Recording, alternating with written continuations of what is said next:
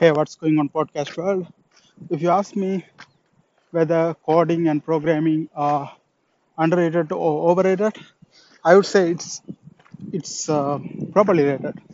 If you look at 10 years ago, coding and programming were underrated because that's like kind of foundation for everything.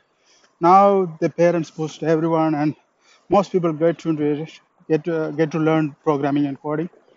So now it's become properly rated. What's your opinion about it?